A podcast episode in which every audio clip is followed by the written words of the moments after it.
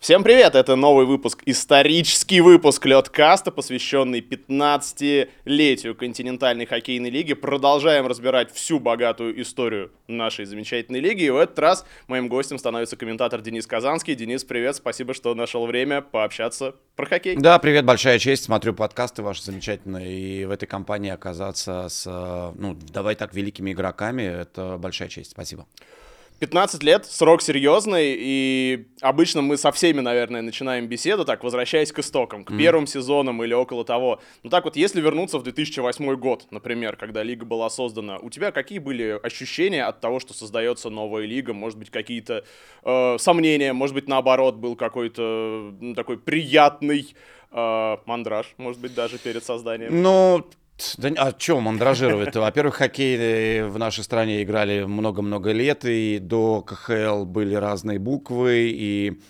и понятия, и Суперлига, которую я еще застал, будучи работником Липецкого телевидения, и тогда, когда приезжали большие команды, это было невероятно, а потом уже, да, я в две тысячи шестом переехал в Москву, а в две тысячи восьмом появился уже вот этот проект, и, конечно, слово «континентальное», оно обаяло абсолютно всех, потому что тогда, я помню, казалось, что все флаги будут в гости к нам, и шведы, и финны, и чехи, и... Все это будет вот такой экспансией идти по Европе, и мы действительно будем такой мощнейшей силой, которая будет противостоять национальной хоккейной, и таланты будут оставаться у нас. Это будет вот такие вот, вот такие, наверное, ощущения были, когда в восьмом году все это появилось. Дальше было развитие, дальше мы видим, что произошло, но в любом случае, если мы говорим о вот первых моментах, то да, такая скорее эйфория. Эйфория была от того, что все создается, большие люди ее делают, и э, для хоккея очень хорошая база, чтобы э, стать таким спортом номер один в нашей стране, потому что с футболом тягаться крайне сложно, и казалось тогда, что вот континентальное, вот это как раз и будет круто. Ну, мне кажется, такое соревнование хоккея с футболом, оно вот все эти годы-то и тянется. Да. Они, оно и раньше, естественно, было. Но можно ли сказать, что на фоне того же футбола, да, создание ка ха эл хоккею каких-то действительно дополнительных очков, может быть, дала? Ну, разумеется, потому что, э, ну, смотри, последнее время, ну, если мы перек... так, э, по, скачем по эпохам, главный вопрос в футболе – это судейство. В хоккее вопрос судейства есть, разумеется, и всегда будут какие-то недовольные. Но мы очень много говорили, в том числе с Алексеем Анисимовым, что если в футболе судьи ошибаются, они ошибаются, как многим кажется, предвзято. Угу. Если в хоккее ошибаются, то они ошибаются просто потому, что они люди. И в этом, конечно, большое достижение всей лиги, то, что это уже система, и то, что это круто работает. К тому же, ну, смотри, битком дворцы, ну, битком, ну, это же блеск, когда ты смотришь на футбол сейчас, особенно с системой, которую мы все прекрасно знаем, о чем речь, и это тоже большой контраст. Поэтому, да, конечно, хоккей очень сильно добавил. И дворцы новые, которые строились еще до того, как появился вариант с чемпионата мира по футболу, то есть уже было приятно ходить на хоккей, футбол еще тогда не догонял этого. Да, это был, это был очень хороший момент, и очень был такой серьезный разви... толчок к развитию интереса к игре. Угу. Ну вот за эти пятнадцать лет можно, наверное, сказать, что лига-то очень сильно тоже изменилась. Не только там говоря про команды, да, mm-hmm. там из, из других стран, и не только из России, но и в принципе за эти пятнадцать лет, то есть лига же прошла путь от... Ну, тоже немножко локального развлечения, наверное. Сейчас же есть ощущение, что все-таки уже так, более масштабно, уже больше городов знают про команды из там соседних регионов, как-то стремятся к этому. В этом, наверное, тоже все-таки плюс, потому что, ну, действительно... Э- Ну, не только континентальное, но и внутри России тоже все расширяется. Ну, я тут с тобой поспорил бы, потому что и до этого проекты, которые были, они ну, все равно... Слушай, ну, все просто. Тут, на самом деле, это лига, объединяющий момент. До этого прекрасно как-то жили, соревновались между собой, там, Салават и Акбарс. Это не было культовым зеленым дерби, но это было противостояние. Mm-hmm. Понятно, что играли между собой Трактор и Магнитка. Это не было уральским дерби, но это все равно было противостояние, как и Новосибирск с Омском. Это же никуда не делось. Это просто приобрело очень красивые формы. Это то, что мы называем обертка. Это то, что очень важно для болельщиков, очень важно для нас как медиа. И ну, это круто.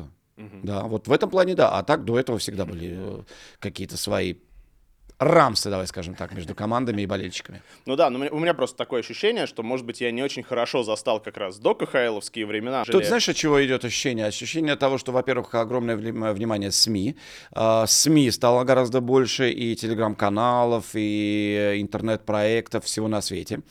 И я думаю, что как раз это придает и колорит, и вот саму суть противостояния освещает гораздо ярче, чем это было. Потому что раньше, ну что, там местные каналы, плюс, если там повезет, в ящике кто-нибудь об этом расскажет на эн тэ вэ или эн тэ вэ плюс, то, ну, нормально. Угу. Сейчас нет, конечно, у ка ха эл есть свое телевидение, и вот, вот как раз поэтому ощущение того, что сейчас вот совсем другая жизнь, оно, конечно, есть. Но та жизнь, я тебе уверяю, она была не хуже, она была колоритней, она была, я не могу сказать, что интереснее и правильнее, потому что ну, она была другой. Дворцы, в которых курили, когда люди там пробивались сквозь дым на лед, как рассказывал Дмитрий Затонский в Омске это было, когда надо, можно было сходить, ну, тебя приспособили, ты идешь в туалет, у тебя туалет вместе с болельщиками в Череповце. Ну, круто же.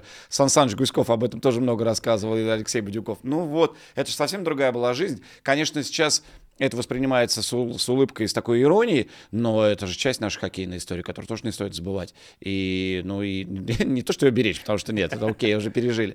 Но это было тоже здорово. Ну да, но постепенно все-таки, мне кажется, такие дворцы даже как музейные экспонаты уже не сохраняются. Там что-то сносят, что-то реконструируют, и все становится все новее и новее. Ну, это же это правильно, потому что все для болельщика, потому что человек, который приходит на хоккей, должен на эти три периода обо всем забыть, получить кайф и уйти просветленным после этой игры и как бы ни сложился результат, потому что спорт а, это действительно очень важный момент для того, чтобы люди отвлекались от быта. Поэтому комфорт просто необходимо. И то, что у нас сейчас в лиге огромное количество очень крутых дворцов, ну, это, это естественно. И ты знаешь, вот опять же мы говорим, когда лига стала развиваться, когда появились эти требования к дворцам, это очень правильно было, что определенная вместимость, определенная... Ну, понятно, по безопасности, окей, это не, это не мое дело. Я имею в виду, что вот для комфорта, для людей, чтобы должно было все быть правильно, и за этим лига следит, и за это, поэтому они большие молодцы. Если же говорить еще про обертку, но ну, все-таки комментатор — это, наверное, одно из главных лиц, а главный голос этой ну, обертки. Голос, конечно, да. Да, вот за эти пятнадцать лет насколько поменялась работа комментатора? Я, наверное, даже не в техническом плане, а именно вот в плане отношения к происходящему. Что может здесь поменяться? Могут поменяться только, ну, условные цифры.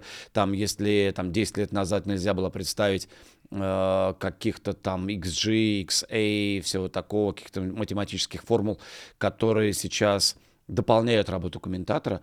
Но, пожалуй, что все остальное, язык-то один остался, русский, предложения с оборотами, депричастными, причастными никуда не делись. Ощущение, что ты часть истории, тоже никуда не делась, когда ты работаешь на больших... Ну, вообще не важно, когда ты работаешь там в плей-офф или не в плей-офф, в регулярке может произойти какое-нибудь невероятное событие. Нет, в этом плане для комментатора, на мой взгляд, не сильно что-то поменялось.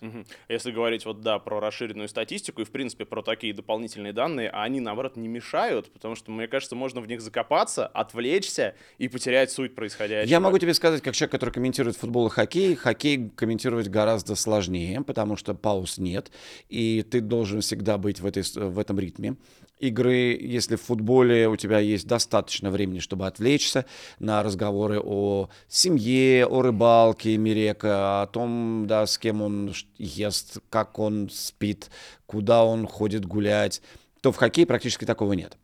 И, опять же, в хоккее очень сильно и правильно культивируется вот момент парной работы. В футболе странно, но у нас пока такой традиции нет, чтобы работал комментатор, который, ну, условно, гоняет мяч, mm-hmm. и который объясняет, как он идет. Только на больших турнирах в пару к футбольному комментатору садится кто-то из экспертов. В этом плане хоккей опережает э, футбол, и экспертиза очень сильная, на мой взгляд, она уже достаточно давно э, развита, еще, опять же, до ка ха эльной эры. Потому что, когда в пару садился, ну, то, нет, Саша Халанов уже был чуть позже, ну, Юрий Альбертович, например, Розанов сидел с э, Евгением Сальевичем Майоровым, как-то вот у них там, по-моему, по- по-моему, были такие варианты. Mm-hmm. Э, еще до, до, до образования лиги, когда они вместе делали э, и молодежный чемпионат мира, и потом Сергей Крабов, они тоже вместе делали молодежный чемпионат мира. Ну, в общем, это как-то было развито, а теперь это поставлено уже на, ну, как бы на рельсы, да, то есть у нас э, очень, очень сильный штат экспертов. и Сергей Наильевич Гимаев, э, светлая ему память, и сейчас его сын, и Алексей Бадюков, когда работал, Саша Гуськов, когда работал в паре, э, там, ну, сейчас, опять же, Халанов я вспоминал, э, сейчас Тёма Башко блестяще работает. То есть вот в этом плане парный комментарий, он дает фору футбольному. И, возвращаясь к статистике, это уже их дело. То есть наше дело — это красиво гонять шайбу, попадать в ритм, mm-hmm. э, четко работать голосом и, и ловить момент. А вот эти икс джи, икс эй, ну они вот, опять же, для тех, кто гоняет, это хорошее приложение, но не более. А руководство к действию скорее уже к экспертам, поэтому мою работу это точно не засоряет. Ты вот сказал о том, что да, во время футбольного матча можно отвлечься на какие-то да. более личные детали, а я вот об этом подумал, что, может быть, кстати, вот в этом в какой-то мере недостаток хоккея, потому что сейчас многие говорят, что вот, да, якобы нет звезд в хоккее. Может быть, как раз потому, что нам некогда говорить о том, кто эти люди за пределами площадки. Нет, это вообще разные полюса. Потому что, ну, опять же, условно, это я, я тебе в общем говорю, то есть в, за время, ну, за девяносто минут действительно очень много биографий можно промелькнуть. За время хоккейного матча, ну вот мне очень нравится обращать внимание на маски вратарей, потому Ой, что они, они действительно что-то такое свое делают, интересное. Да, ну плюс, я не очень понимаю, как это связано с статусом звезды ка ха эл и разговора об этой звезде. Нет, сейчас много околохоккейных проектов, и в интернете вот то, что мы делаем, «Скользкий лед», и то, что ка ха эл тэ вэ делает, как раз раскрутка. Но дело не в раскрутке, а в уровне мастерства. Тут мы ничего не можем сделать. Если мы уйдем на десять лет назад а, в ка ха эл, да, то мы увидим гораздо больше ярких а, хоккеистов, чем сейчас. Не с точки зрения харизмы, mm-hmm. а с точки зрения уровня мастерства. Ну, это вот объективная реальность, в которой мы живем. Я тебе более того расскажу, что и в футболе такая же беда. Mm-hmm. Там тоже не так много звезд. И не так много людей, на которых идут смотреть. Но сейчас так. Я думаю, что этот период пройдет, он будет недолгим. В я нек... надеюсь. Да, в некоторых видах спорта, кстати, я сталкивался с таким мнением, не знаю уж, насколько оно правдиво, но наоборот считают, знаешь, что меньше каких-то ярких личностей становится, потому что в среднем уровень профессионалов растет. Ну, то есть, что если раньше был один звездный игрок, который мог всех, грубо говоря, там, обыграть и забросить, просто потому что остальные были попроще, а mm-hmm. сейчас остальные подтянулись, и поэтому сложно над этим уровнем царить. Не знаю, тоже, ну, давай посмотрим Лигу за океаном. Ну, там же есть яркие, ну, уровень очень высокий, но на этом высоком уровне выделяются условный МакДэвид, Драйзайтель, там, наши Кучеров, Овечкин, пятое, десятое, конечно. Но как, тут, мне кажется, нет, опять же, взаимосвязи. Так, про вратарские маски. Это меня тоже, на самом деле, интересует этот вопрос. Я имею в виду, в принципе, вопрос масок. Ну, лично для тебя в последнее время кто-то особенно впечатлял, так, своим дизайном? Ну, ты знаешь, не отвечу прямо, потому что я стараюсь заглядывать в каждую маску игрока, и всегда какие-то интересные штуки там прорисовываю. Тот же Паскуале с э, кантри-музыкантами, э, Серебряков с интересной маской, и он очень, как я понимаю, очень набожный человек. Не, ну, на самом деле, каждый как-то так самовыражается. Просто, опять же, это вопрос того, что вот Вот так ты читаешь человека, и это дико интересно. Возвращаясь опять же к тому, что у нас... Ну, не то, чтобы нет звезд, а то, что... Ну, понятно, что футболистов будут узнавать больше, чем хоккеистов. Это тоже объективная реальность, потому что хоккеисты в шлеме и в визоре. Да, футболисты, они там могут себе прически сделать, выйти на лед. И в этом плане как раз тоже стоит обратить внимание, на мой взгляд, mm-hmm. на то, что происходит в эн ха эл, когда люди выходят и даже без шлемов на раскатку. И вообще раскатка перед игрой, ну, вот эти пятнадцать минут, это скорее не повод там лишний раз себя прогреть, что-то там продышаться. То они все и так бесконечно играют в хоккей. Сколько показать себя, выйти красиво. Вот как раз там вот момент для причесок. В общем, вот это вот. Вот там вот люди, людей узнают. Там идет такая, ну, в хорошем, в хорошем смысле продажа. Поэтому посмотрим, может быть, тоже к этому придем. Ну, почему нет? Мне кажется, все равно. В любом случае, ка ха эл же работает над тем, чтобы люди становились узнаваемыми, да, игроки да. становились узнаваемыми. Это, мне кажется, да, один из таких пунктов, в котором можно подрасти, и чтобы люди узнавали. Там. Если говорить вот за эти пятнадцать лет, понятно, что, конечно, каждый матч не вспомнить, но были какие-то моменты именно с игровой точки зрения, которые вот сейчас кажутся абсолютно легендарными в истории ка ха эл. Правда. И вот я не могу вот сейчас составить такой список, потому что камбэков было масса, и ну, всегда запоминается как раз возвращение. И голос я свой срывал не раз на больших играх, потому что, казалось, какие-то невероятные вещи происходили. И вот сейчас выделить какие-то два-три матча мне будет крайне сложно, потому что Ну, действительно, в, особенно в седьмых матчах, а седьмых было очень много, вот там всегда драма. Знаешь, вот, вот правда не вспомню, какие-то ну, такие мозаикой там mm-hmm. вспоминаются вещи, там, как, например, Шеребзянов ловил на себя эти шайбы. Ну, не я комментировал эту игру, но я просто обалдел, когда они там пять на три выдержали от ЦСКА и забрали матч. Седьмые в зеленых дерби матчи. И, да, ну, слушай, ну, правда, миллион. Вот прям, знаешь, вот... Ну, Ну, седьмой матч всегда легенда. Угу. Если он касается финала, как там Тимкин завозит шайбу в ворота ЦСКА в Москве, но ну, это да. тоже легенда. Как э, три один ведет Магнитка и вдруг попадает, да, там вот шесть минут, им надо продержаться, вдруг они пропускают эту шайбу, все меняется, прошлый сезон. Э, это тоже такой легендарный матч, да, и потом все это возвращается уже в шестую игру, потом седьмую забирает ЦСКА в Магнитогорске. Э, это тоже как... как ломает серию э, СКА с ЦСКА, когда с ноль три они уходят, и Квартальнов э, опять остается без э, кубка. Как э, МВД доходит до финала, как Атлант играет в финале. Но вот это все часть такой какой-то невероятной истории. И, знаешь, как бы вот тут хит-парад суперматчей я бы точно не составлял, потому что их было невероятно много. Мне кажется, это даже, знаешь, не история уже, получается, какая-то мифология. То есть это ну такие да, в хорошем, прав, в хорошем смысле слова мифы, да, на которых, в общем-то, и держится, ну, в том числе, да, величие. Да, да, да. Но смотри, это, действительно, вот сейчас я вспоминаю, опять же, Лев, который играет с Магниткой и, и мучает Магнитку, когда, хотя казалось, там сейчас это все будет раз, два, три. Сколько мучений было, опять же, у Акбарса с э, МВД. И тогда за МВД ну, ну, болела страна, потому что все понимали, команда, ну, мы там называли их сбитых летчиков, да, никто не знает, Олег Знарок, откуда, как он, как он их собрал, что он с ними сделал, как они так идут из своей балашихи. Выходит из этого милицейского бобика на лед. Блин, ну это же ну, круто было. Конечно, это невероятно было. А, опять же, героический Атлант, который вы, выходит в финал. Да, да, да, это ты прав, это мифы уже. А, про балашиху я вот думаю. Вот каждый раз вспоминают тот же МВД. Балашиха какое-то кубковое место. То есть МВД дошел до финала, Авангард, играя в балашихе. Да, да. Ну, жемчужина Черноземья, как я сказал уже, конечно. Так, ну на самом деле так, если, хорошо, про моменты поговорили, что сложно составить, но такой тоже, наверное, хитрый вопрос, может быть, на него тоже сложно будет ответить, но все-таки хочется от комментаторов такую оценку слышать. А лучший игрок в истории лиги, мы можем его определить? Это Мозякин или это кто-то еще по совокупности каких-то других качеств? Я думаю, что вот Грецкий в эн ха эл, да, там памятник, и понятно почему. В ка ха эл... Э, м- Не знаю, Зарипова можно признать таким? Человек, человек который выиграл все. Да. Морозова можно признать э, суперзвездой лиги и, ну, и, и лучшим игроком ка ха эл? Ну, я думаю, что да. Мозякин, безусловно, потому что там э, куча рекордов Сергея и абсолютно выдающийся хоккей. И для меня вот э, не я один человек, который сожалеет, что он не попробовал себя за океаном.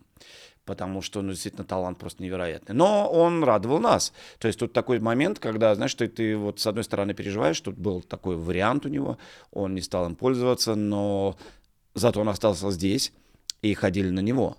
И Мозякин, конечно, абсолютно гениальный игрок, и тоже один из лучших в лиге. Да не знаю, вот опять же, нет, вот прям конкретно, опять же, я не отвечу, извини, что в, в, просто, просто перебираю в голове. Радулов лучший игрок лиги, ну, пожалуй. Потому что его возвращение, опять же, спровоцировало массу э, поводов идти на арену, смотреть на то, как э, Радулов играет. И то, что он вот сейчас уже в этом плей-офф показывает, это, э, это очень сильно. Сушинский, ну, ну конечно. Из, ну, ну, вот. А мне кажется, в этом-то тоже интерес, потому что ты не можешь выбрать кого-то одного, да, который всех превосходит. Ты, наоборот, выбираешь ну, да. много разных, и так интереснее. Можно посмотреть на игру с разных точек зрения, вспомнить разные команды разных игроков. И, то есть, ну, в этом тоже какое-то удовольствие даже для нейтрального болельщика. То есть я как человек, который по, по, mm-hmm. по долгу службы не могу ни за кого болеть, но мне интересно смотреть за этим, ну, с разных сторон. То есть, да, есть легенда Акбарса, есть легенды Магнитки, ну, есть да. Радулов, которого можно назвать легендой сразу нескольких команд. Ну, есть и легендарные тройки, там, да. Шипачев, Додонов, Гусев, шикарная игра, Морозов, Зарипов, Зиновьев, колоссальный хоккей. А, да, вот еще, да, вот, вот, вот такие построения, они тоже, конечно, на, век, ну, на века, и они тоже, как ты говоришь, уже часть такой мифологии ка ха эл. КХЛ, потому что троек-то у нас... Ну, это, это тоже такая еще старая история, потому что мы прекрасно помним пятерку Ларионова, да? Дальше хоккей размывается, потому что становится вот по тройкам, но, но остается принцип, да, и мы... И, и опять же, все прекрасно помнят там омскую тройку с, с Димой Затонским, Сушинским.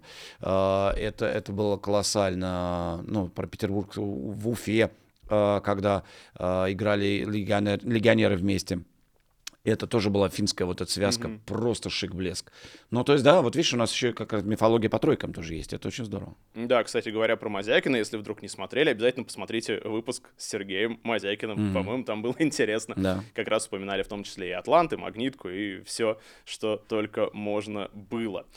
Так, если еще говорить вот про пятнадцать лет в целом, и, наверное, тоже как представителю медиа не могу не задать этот вопрос, как изменились игроки, тренеры, может быть, именно в, с той точки зрения, с точки зрения общения со СМИ, с комментаторами, с журналистами, это же наверняка тоже вот за это время очень сильно поменялось, как по-твоему? Правда, и, знаешь, одним из э, поводов к этому изменению, на мой взгляд, стали очень сильные матчи звезд. Угу. Потому что они раньше были, но они, мне кажется, что были такого очень странного локального характера. И, ну вот, собрались, поиграли, разошлись. Сейчас э, вот этот уикенд, э, ну, неделю я не беру, мне как-то сложно, я не успеваю за всей неделей следить. Но это тоже хороший такой момент для того, чтобы развивать лигу.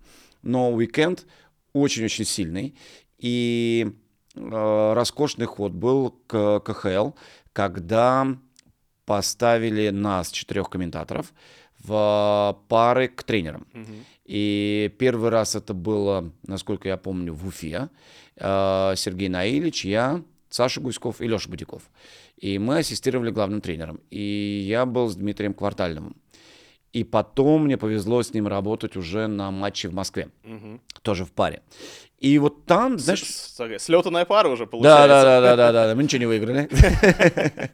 Да, ничего не выиграли. Первый раз выиграл Алексей Бадюков, второй Олег Масалев с Хартли. Мы забирали приз зрительских симпатий, как обычно. И ты знаешь... Может, это важнее? Черт тебя знает, может, и важнее. Потому что, ну, абсолютно точно в, в таком фольклоре тот момент, который придумали ребята из Акбарса, Миша Степанов, и пошел на это Квартальнов, когда Дмитрий Вячеславович ел планшет. Помнишь? Да. Ну, круто же было, ну, вообще огонь.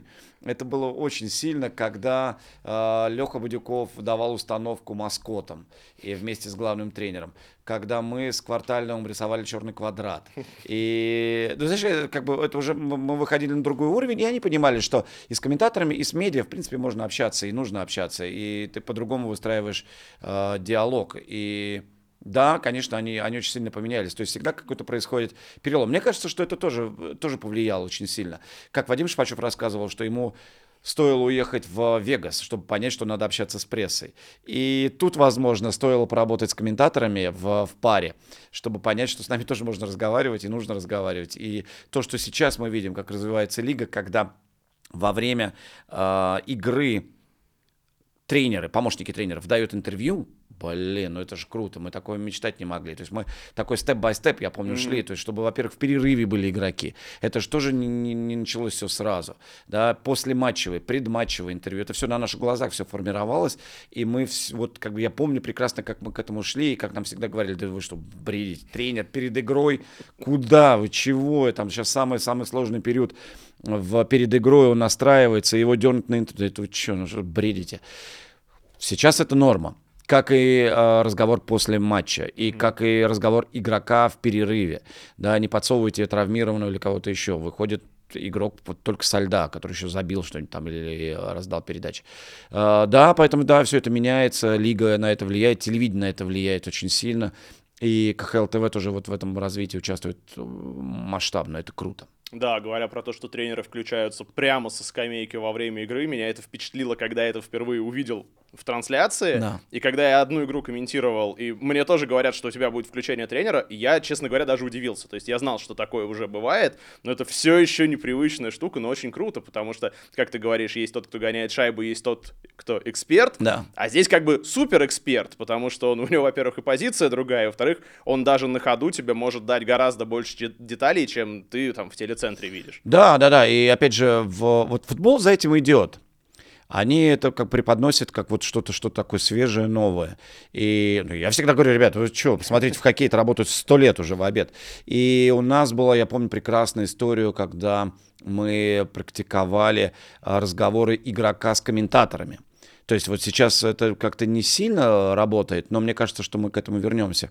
Когда, ну, сейчас интервью после пер... в перерыве, да, у нас идет там выгородка, стоит корреспондент, задает ему вопросы, и все-таки Федор, и пятое, десятое, вот. А мы пробовали, что выходит игрок, ему вешают гарнитуру, угу. И он напрямую общается с комментаторами матча. То есть это, это еще проще, то есть, ну, ты понимаешь, да, то есть корреспондент, он своими глазами видит хоккей, и, может быть, немного иначе, потому что, как правило, он стоит у кромки, и там вся поляна-то не видна. А я нахожусь в, в ткани этой игры, и я прекрасно понимаю, какой вопрос я могу задать этому mm-hmm. человеку. И, и либо как бы разубедить меня, потому что я там в ложные ощущения какие-то отправился, либо, наоборот, убедить меня в своей правоте. Ну, окей, это не меня, а вот зрителя убедить в том, что вот так и нужно было, что он бросал, а не у него шайба слетела с крюка. И ты этот вопрос, ну, блин, круто. Ну, да. То есть, понимаешь, вот тут такое поле для экспериментов, и очень сильно, что КХЛ ТВ и КХЛ идут на эти штуки. И то, что, опять сейчас, смотри, я просто сейчас вспоминаю, опять футбол, вот арбитры начали объявлять свои решения на стадион. Обалдеть. Тут уже сто лет уже объявляют, и всегда говорят, что там они смотрели, чего там смотрели, ну, чего. Да, ну, уже настолько привычно. Конечно, что... уже. Я тебе говорю, то есть вот сейчас там это медиалига, значит, и вот от медиалиги приходит в большой футбол. Думаю, ну, твою мать. Тут же мы все, вот они рядом, рядом на соседних кнопках происходит все то же самое. Почему это не делается ранее, почему это преподносится как какой-то сюрприз? В, в хоккее это есть давно. Угу. Да, кстати говоря, про включение игроков, но вот как раз на матчах звезд это что же достаточно да, часто. Да, да. Но, на, нормально. Но на матчах звезд э, сложнее, потому что там, пока ты говоришь с игроком, там еще две-три шайбы успеют забить. И... Да, это не страшно. Но это вообще, ну, это шоу. Ну да. Но мне кажется, все равно в большой игре это проще для восприятия. То есть там все-таки есть время поговорить с ним. Ну, я, нет, и... видишь, я не имею в виду. Опять же, это не, это не во время игры происходит с игроком. Это происходит как ну, раз да. в перерыве. Я вот про эту деталь говорю. А так, ну, слушай, опять же, возвращаясь, матчи звезд, конечно, тоже колоссальное событие. И мы видим, как город этим живет, и как это все наполняется, и вот для меня это особенная история, потому что, ну, я и коллекционирую шайбы с матча звезд, где, где я был, и вот то, что вспоминаешь, там, начало на Красной площади, там, Ягор, Яшин, и потом матчи в Риге, феноменальные абсолютно, в Челябинске, вот этот нынешний, ну, я его пропустил, а вот в тринадцатом году я был на льду, я, я mm-hmm. был там как, как ведущий, столько матчей, столько ярких впечатлений было, вот, да, матчи звезд, конечно, тоже особенная история. Да, я, на самом деле, мне тоже довелось побывать на разных матчах звезд, причем совсем в разных, наверное, эм, как правильно, амплуа да. сказать, да, то есть я и как зритель был, и как журналист был, и как сотрудник лиги был. Все время как-то разный взгляд, но все время положительные эмоции. То есть в, в Челябинске в этом году, ну, уже в прошлом, mm-hmm. получается, я кайфанул. Я пропустил, не могу тебя поддержать, да, я не попал туда, но надеюсь, что в следующем году все будет хорошо. Кстати, если так тоже вспоминать, то есть получается, что, ну, вроде бы матч звезд сильно менялся, да, разные форматы, да. но все равно всегда это все-таки приятное шоу. То есть и Яшин против Ягра, да, наши против легионеров, да. и потом Восток против Запада, и теперь дивизионы против дивизионов, ну вот да. как-то вот это тоже цепляет. Ну, ну, конечно, и поиски всегда новых форм, это тоже важно, и э, поиски новых конкурсов, потому что, если помнишь, вот как раз Челябинский Алексей Морозов и Илья Ковальчук танцевали вот. с э, фигуристками, э, там же исполнял Барулин свою часть, тоже легендарную, та, Братислава, или Рига, я уже не помню, где Миша Анисин пел. Uh-huh. Ну вот всегда вот какая-то движуха, всегда какие-то части такие, э, ну феноменальные булиты, э, которые тоже ребята придумывают. Ну да, конечно, это особенная история, которая попадает и разлетается везде. И очень важно, что это приняли. Uh-huh. Да, и что это уже абсолютно нормально. Это считается уже, если ты ничего не придумал, если ты просто приехал пробежать на скорость, ну, чё, ну окей. Но только а. если быстро пробежал. Ну да, да, да, да. А вот, ну, все, ты уже приезжаешь с мыслями. Тебе помогают пресс-службы, тебе помогают ребята что-то там придумывать и креативить. Это очень здорово. И вот так и звездами становится. Вот как раз Алтыбармакян в этом году в Челябинске, да. Кстати, с шашлыком, да. Сначала пробежал круг, а потом занял четвертое место, но да. с шашлыком вообще все перекрыл. Ну вот кто круг запомнил? Порядин, я помню, что Порядин выиграл. Нет, запомнил, нет, нет, нет, я никто выиграл. Я говорю, кто запомнил круг Алтыбармакян? Да никто. Ну да. Ну да, вот а, этот, как он, лавашмен или шашлымен. Вот, ну это сильно, это сильно. Так, говоря про еду на матче звезд, я вот все сижу и думаю, планшетка-то вкусная была у Квартального. Да, это был пряник такой мощнейший. Да, мы потом закусывали им, конечно, чего, но матч закончился, мы пошли праздновать. Четвертое место, нашу черную медаль. Да, да, сильно было. Мне кажется, с учетом того, что Тула сейчас хоккей развивает, вот они где-то, да, тоже пряники могут продвигать. Ну, как? Видишь, уже с планшетом уже не пройдет, потому что это точно занято, но, опять же, идея была гениальная.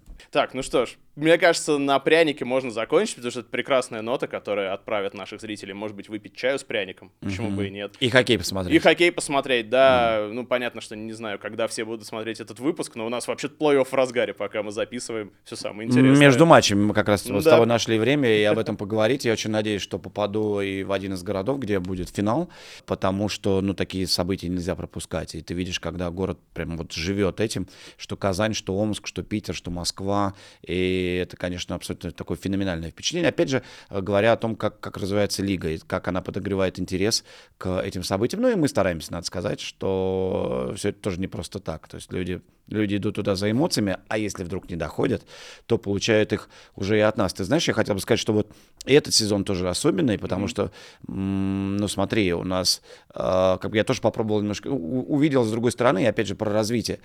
В Владивостоке люди идут в кинотеатры смотреть в хок- хоккей. Да, когда «Адмирал» играет на выезде. Они смотрят не только в крупном городе, там и в Артеме смотрят, насколько я знаю, еще в соседних, э, и в сателлитах, и в соседних городах. В Нижнем организовали в торговом центре большую фан-зону. Я был там лично. Mm-hmm. И на игре с, со СКА, когда они сгорели, ноль четыре в серии было. И полторы тысячи. Ты понимаешь, вот, ну, ну это вот блеск. И полторы смотрят все там на невероятных эмоциях, потому что там еще игра была, три-один вели, и потом пустили эту победу.